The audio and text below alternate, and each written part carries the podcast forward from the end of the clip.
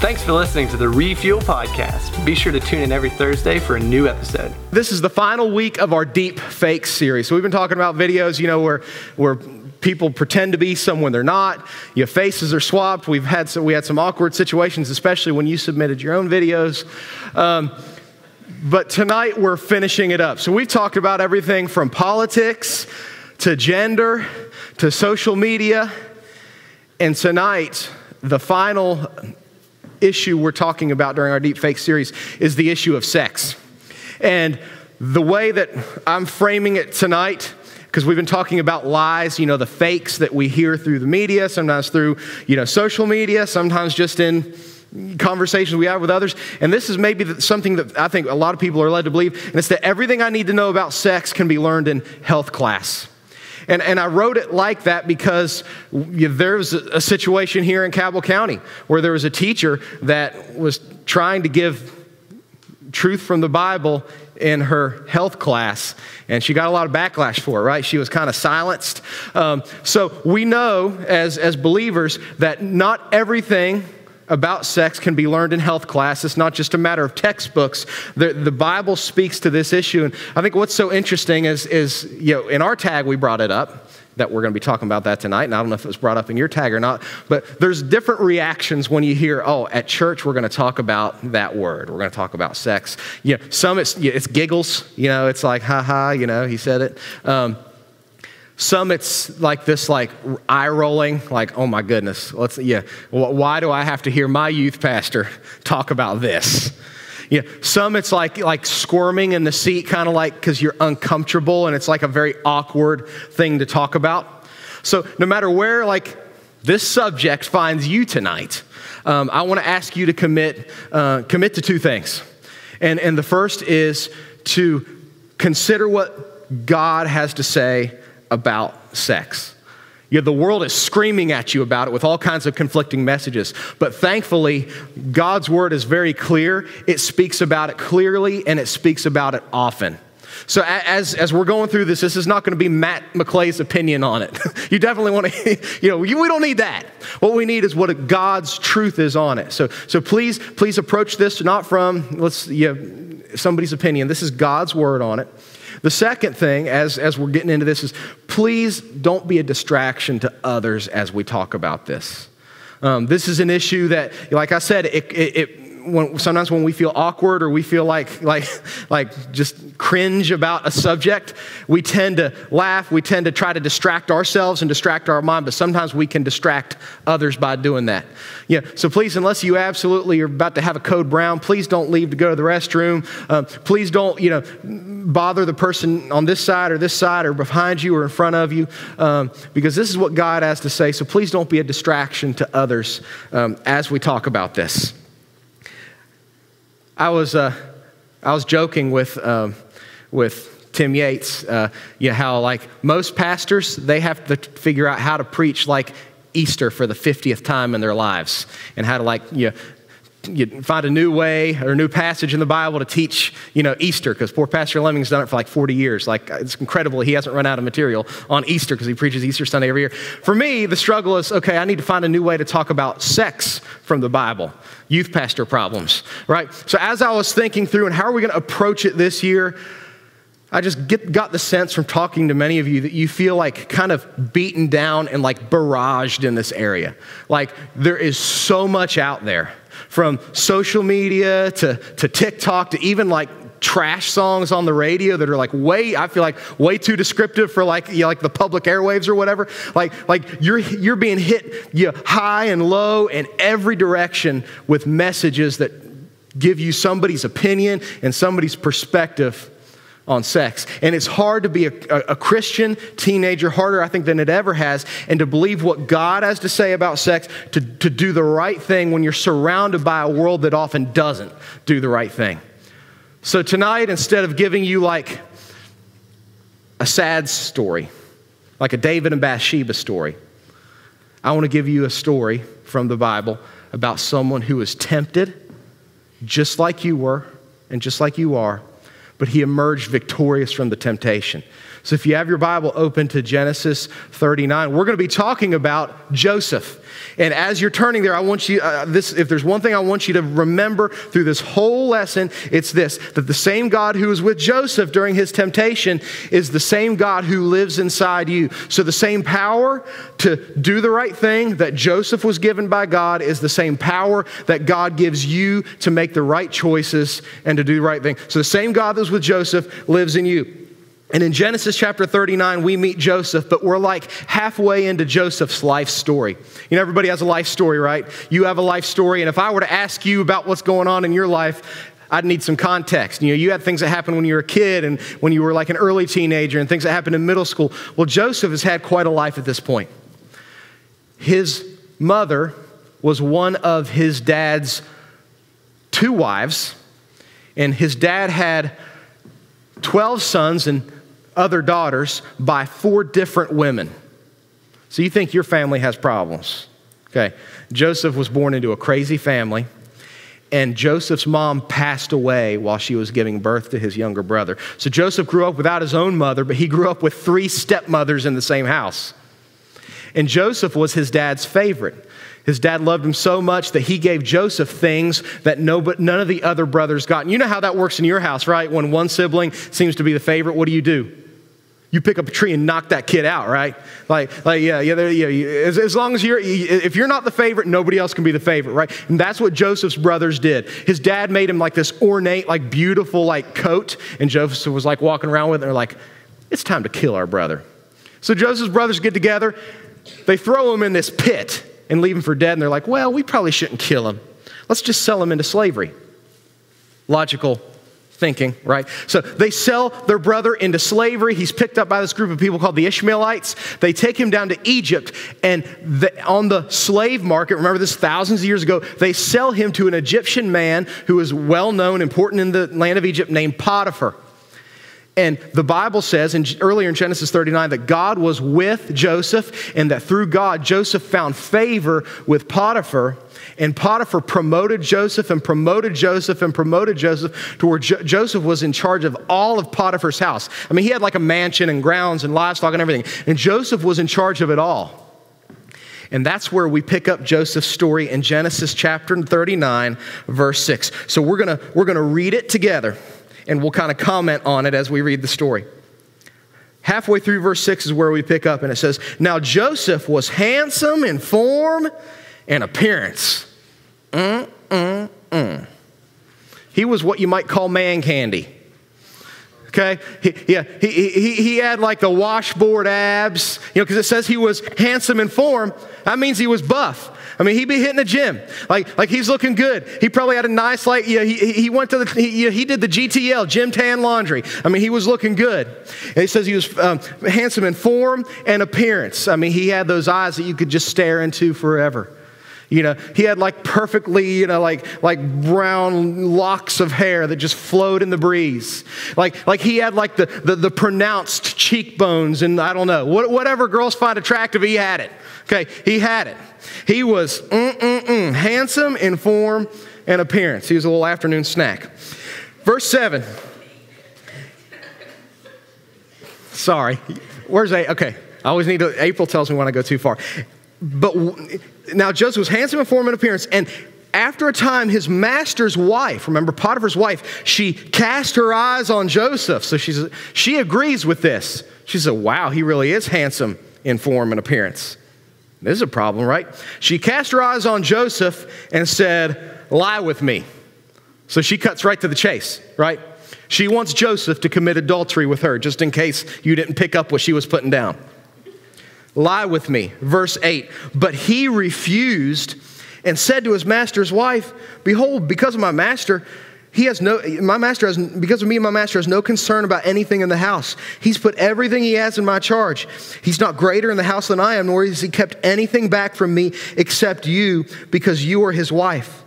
How then can I do this great wickedness and sin against God? So Joseph shuts her down. He says, uh uh-uh. uh Verse 10 as she spoke to Joseph day after day. So she keeps coming back. She keeps coming back. She keeps hitting on him. She keeps hitting on him. She keeps hitting on him. She keeps hitting on him. Day after day after day. He would not listen to her to lie down beside her or to be with her. Every day he was faced with that temptation. We'll talk about that more in a minute. But one day, verse 11, when he went into the house to do his work, none of the men of the house were there. Verse 12, she caught him by his garment.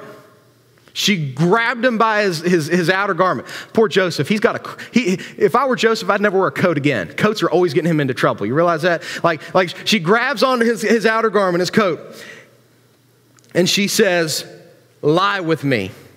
But he left his garment in her hand and fled out of the house. So the, the, the, the, Middle Eastern dress there was, you know, was, was, that people would wear an outer garment and then they'd have like kind of like a long flowing like robe and what they would call like breeches, like kind of like whatever you, I, I, I don't know women's clothing titles, but you know, you, you girls wear those pants that are like this big around, like poofy, the poofy pants. I don't know what they're called. Never mind. Um, but you know, th- there were these long flowing pants and, and, had like a long, like a tunic, and, and then would an outer coat. So Joseph was not naked. I, I got to clear that up. But she, he, he like worked his way out of the coat and just ran. He's like, this woman's crazy. Like, yeah, like, like I got to get out of here. And he ran.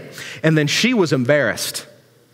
You get shut, she got shut down day after day after day after day, and it hurt her pride. So in verse 13, as soon as she saw that he had left his garment in her hand and fled out of the house, she called to the men of the house and said, See, he's brought a Hebrew to laugh at us.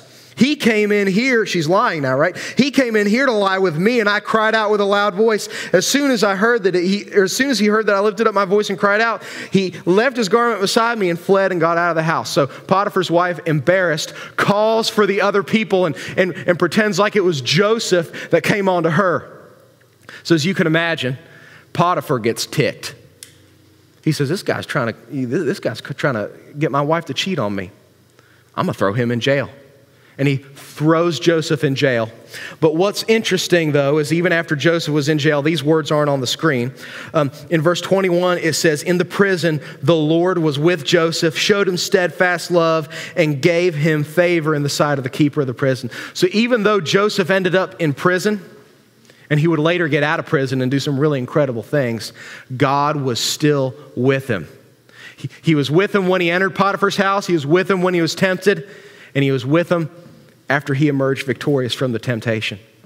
So, from Joseph's story, there are three things I want to share with you that we find right in this text here.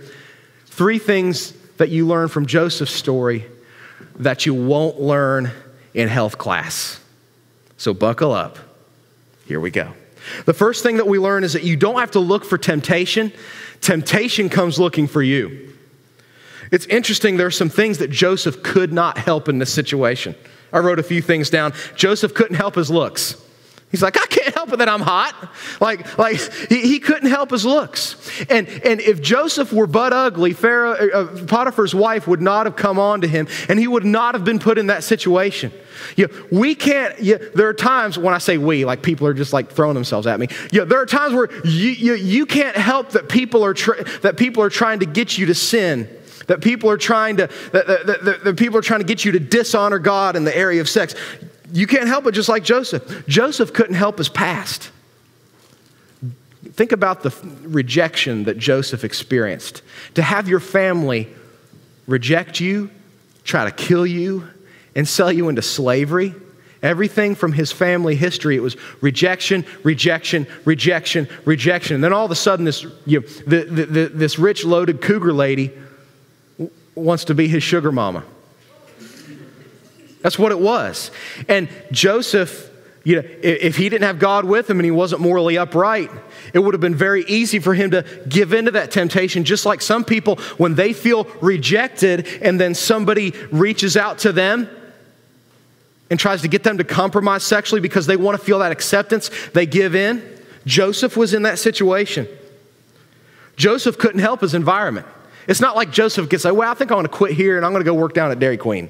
Like Joseph was a servant. He, if, if he would have left Potiphar's house and stopped his, his service at Potiphar's house, he could have been hunting down, either killed or thrown into prison. So Joseph had no choice. He had to continue to go back to the place where he was being tempted. Just like some of you, you have no choice the class that you're stuck in with that person that just keeps saying these perverted things to you and these perverted things to you and these perverted things to you and tries to get you to compromise morally.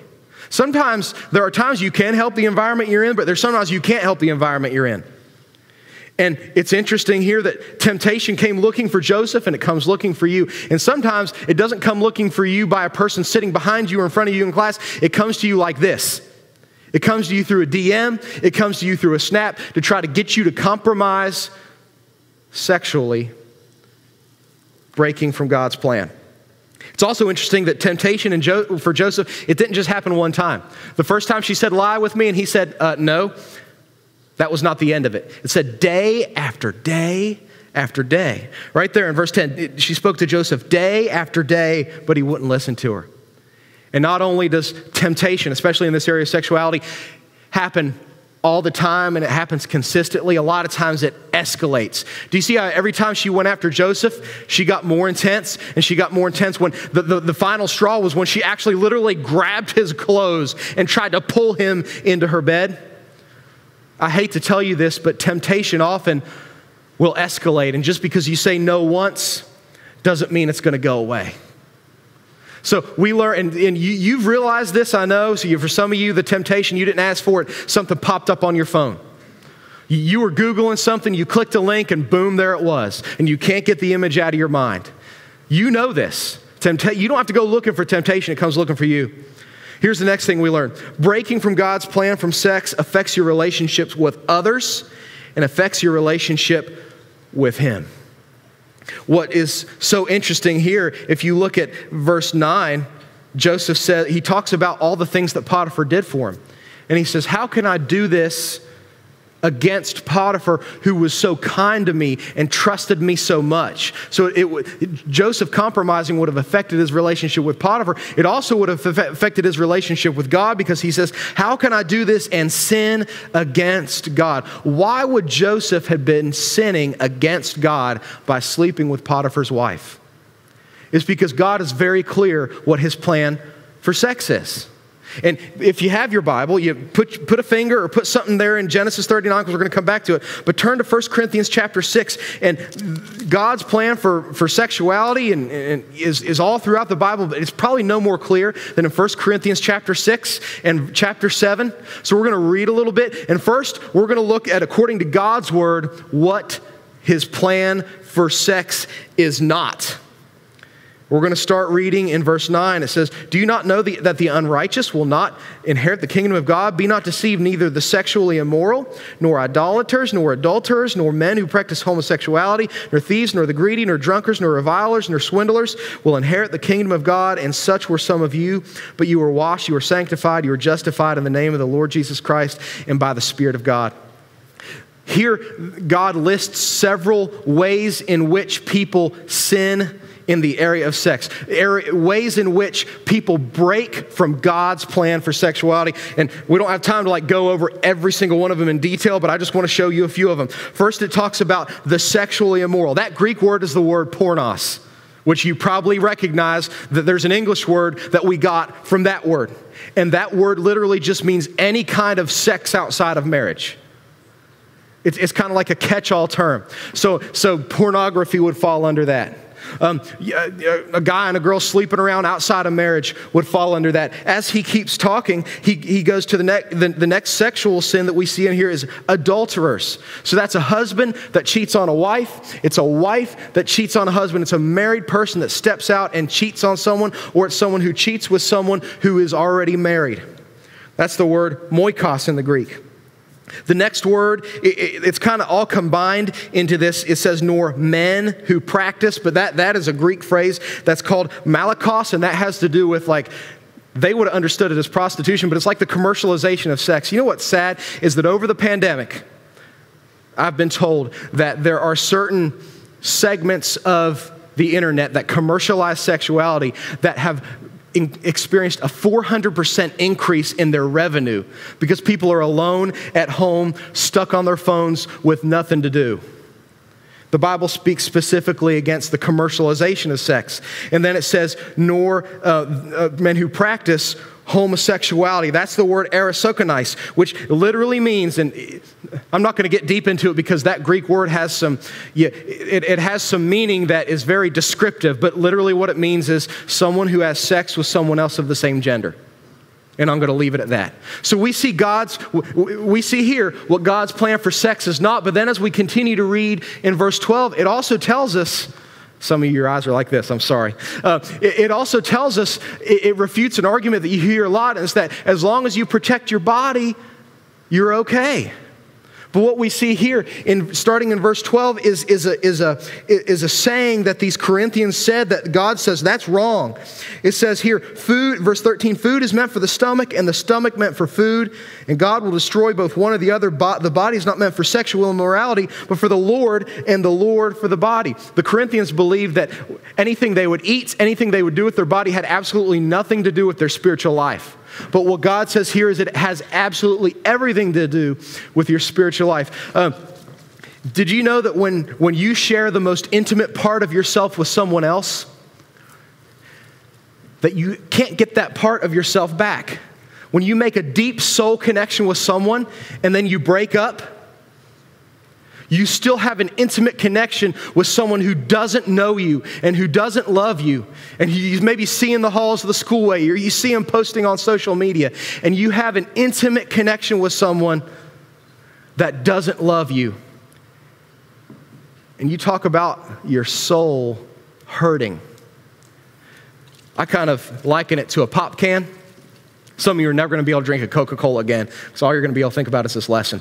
But if I were to like shake this Coke can, if I were to toss it to Ethan, and Ethan were to toss it back to me, or I were to toss it to Carter, and Carter were to toss it to me, and I were to toss it to Joey, and Joey were to toss it to me, what would happen if I opened this can right now? Should I try it?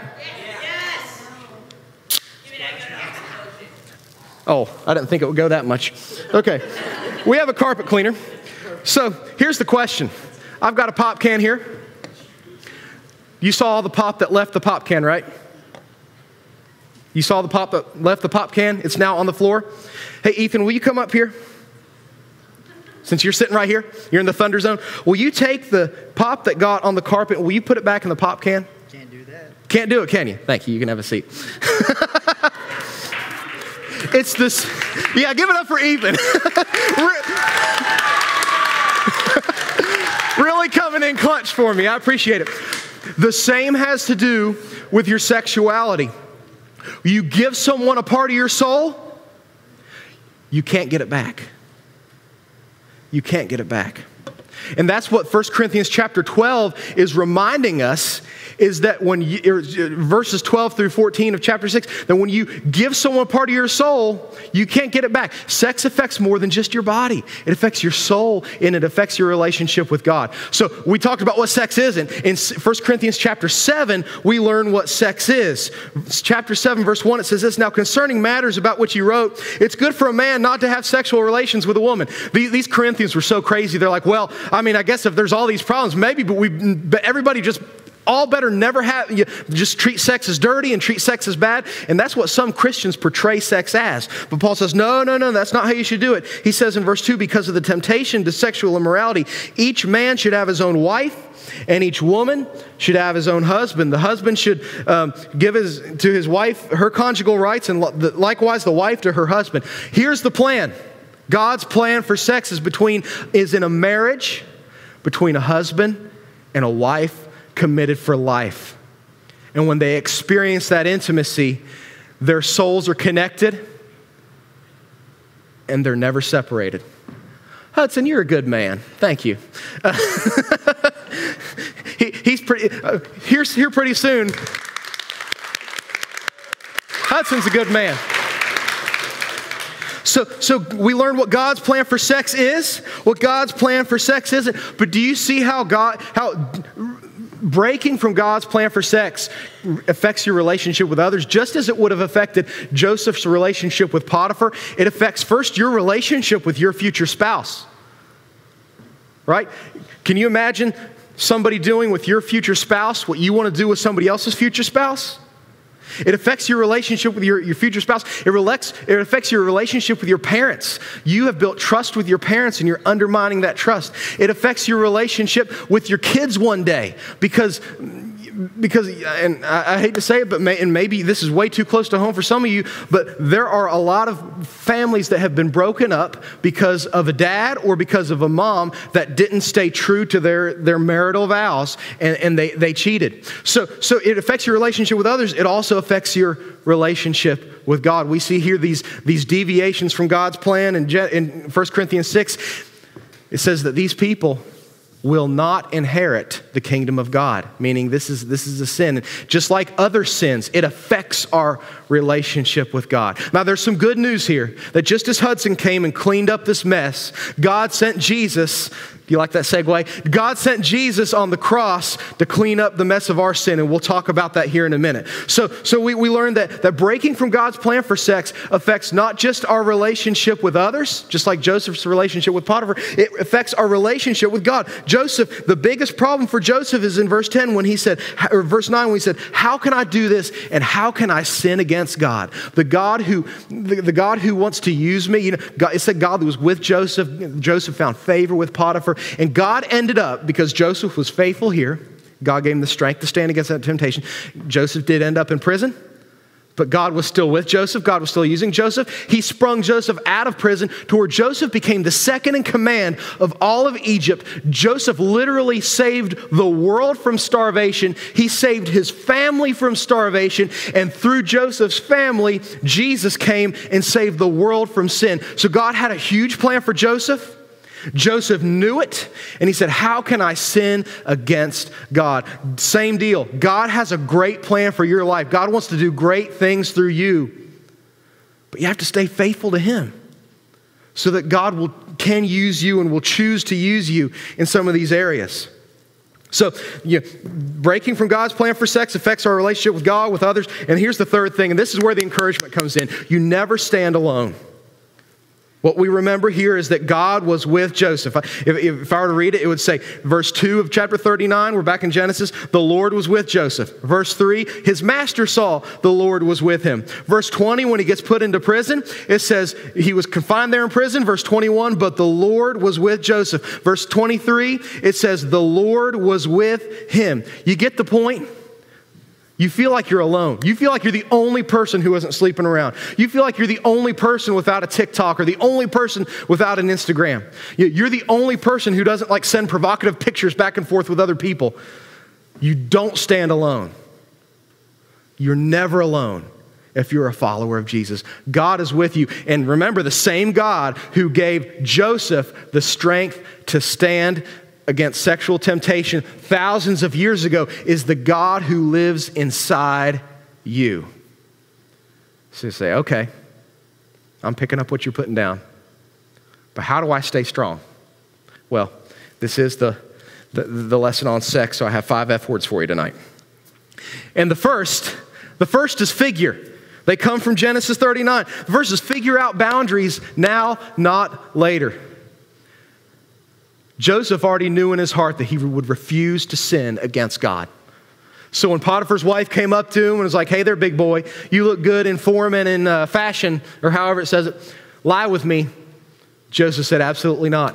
I've already decided I'm not going to sin against God.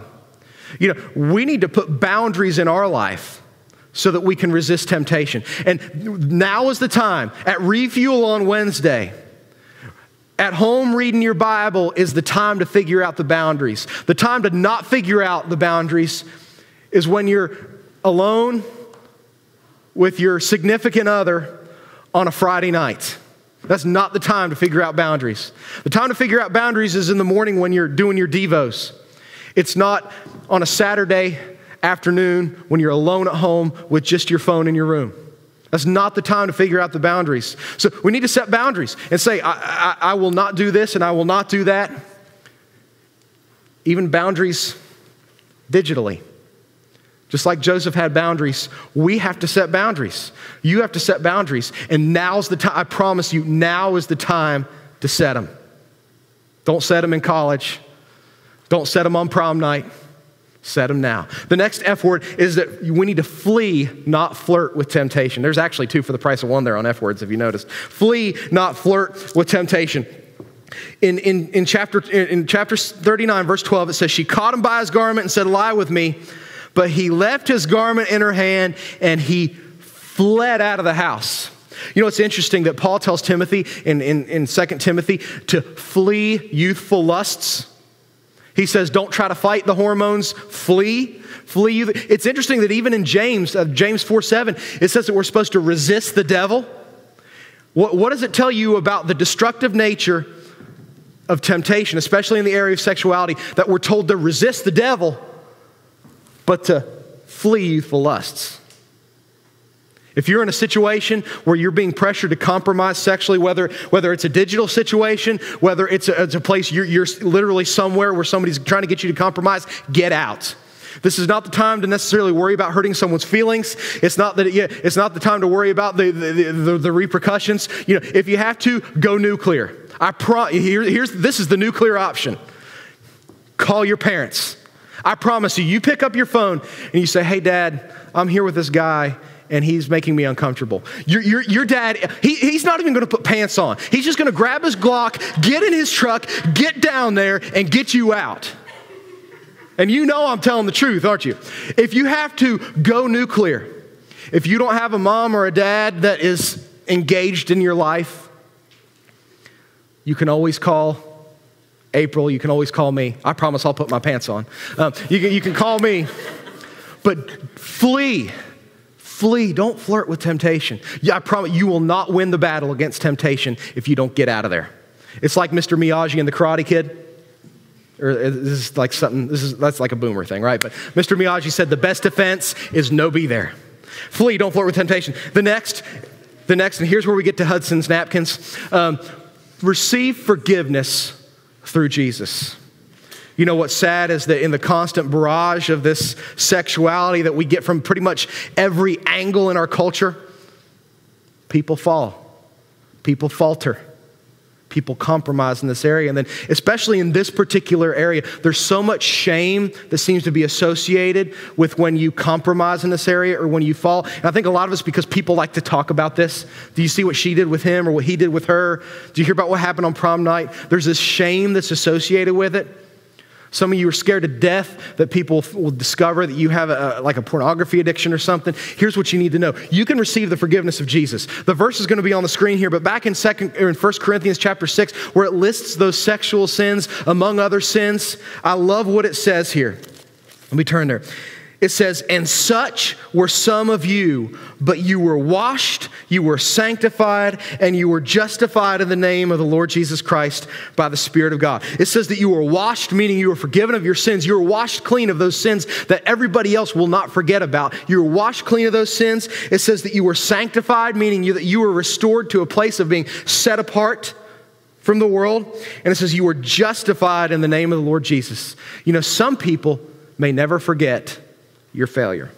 Some people may never forget what they heard you did that night, but when God looks at you, when you've received the forgiveness of Christ through the gospel of Christ, when God looks at you, He does not see your sin, He sees the blood of Jesus. That's what it means to be justified. So you can receive forgiveness through Jesus. If you're not a Christian and you're like, man, I've really screwed this up in this area and God would never forgive me, yes, He did you say God can't forgive you, what you're saying is the blood of Jesus wasn't good enough to save you from your sins. Receive forgiveness through Jesus. Um, the next um, is discover freedom from addictions. What's so sad is the statistics. I didn't even get in. I was going to get into them tonight, but didn't. It's, it's that the average age of exposure to pornography, the average age of first exposure to pornography is 11 years old. It's 11 years old. If I told that to your parents, there would be gasps. But I said it here and there were no gasps because you guys know what I'm talking about. It can be addicting. Some of these, these sexual things can be addicting. Romans chapter 12, verse 2 says that we should be renewing our minds. That means we need to start putting Bible in. We need to start I wish I could get into the science of this. We need to start working.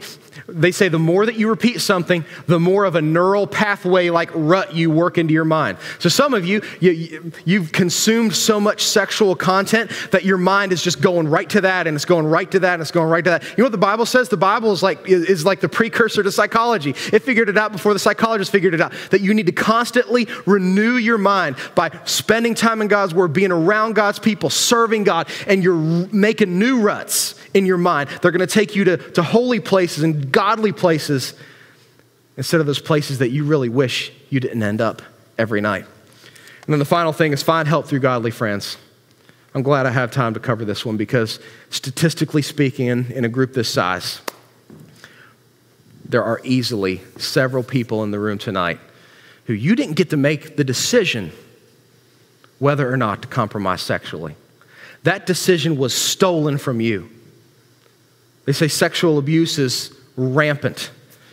And you, you, you didn't even realize maybe what was going on for a long time. And someone took from you what they had no business taking from you. You know what's sad is that, that when that happens, a lot of times the person who is the victim often feels a lot of shame and often feels like God is mad at them or upset with them. But I can, can I tell you that when Jesus found victims, you know what he did? He ran to them with compassion. And if, that, if, if you're someone who you, know, you, didn't, you didn't have the choice, you know, that choice was taken from you long time ago, and you lived in an abusive situation, or you're living now in an abusive situation, the first thing you need to know is God is not mad at you, but God is near to the brokenhearted. So he, his heart is going out to you right now. He loves you, and he wants you to find a place of protection so you can find help through family and friends. Whether you're, you're, you've dealt with abuse or you're dealing with abuse, or whether you're, you're, you're addicted or you just you, you, you feel overwhelmed by the pressure to compromise in this area, you don't go through it alone. First, you, God, the same God that's with Joseph is with you. Second, you've got a family here. If you need to talk to someone tonight, I'm going to put our number on the screen. This is the teen helpline. And this number goes to me and April at the same time. And if it's a girl that texts, I let April take over. If it's a guy that texts, I take over. You're never alone. This number works 24 7. And if you need someone to pray with you, if you're in a difficult situation and you need out, you text this number, you call this number, and we will be there. It's not easy to stand almost what it feels like by yourself in a culture that is not living for God. But Joseph did it because God was with him. You can do it because God is with you. And you've got a whole family here cheering for you. You can do it. So let's pray and we'll get out of here. Uh, Father, this is not an easy one tonight and um, not a comfortable one tonight. But God, every day we are bombarded with the deep fakes, the lies when it comes to this area. Um, God, I pray this evening for every teen in the room. And I, I pray for them and, and, and their relationship with their future spouse. Um, God, that they will be God honoring before marriage and they'll be God honoring after marriage. I pray for those in the room who just feel, feel beaten down and maybe struggling with a failure in this area, God, that they will receive your forgiveness. They will remember that you, have, that you can wash them clean, uh, that you can restore that relationship with you. Uh, God, I pray for people here tonight that are struggling with uh, addiction in this area. Uh, God, that they'll find freedom through you. Um, God, I think about people who have, who have been hurt in this area. Um, God, I pray that they will know that they are loved that they are worth far more than rubies, um, that you loved them enough to send Jesus to die for them, and that you were near to the brokenhearted. Oh God, thank you for Jesus. Thank you that even things as, as heavy as this have been overcome by the cross. Thank you that you have a wonderful plan for us in this area. I pray that we'll honor that plan. In Jesus' name. Amen. Thanks again for listening to the Refuel Podcast. If you have any questions or would like to review the notes from this podcast, be sure to download the Refuel app from the App Store on any mobile device.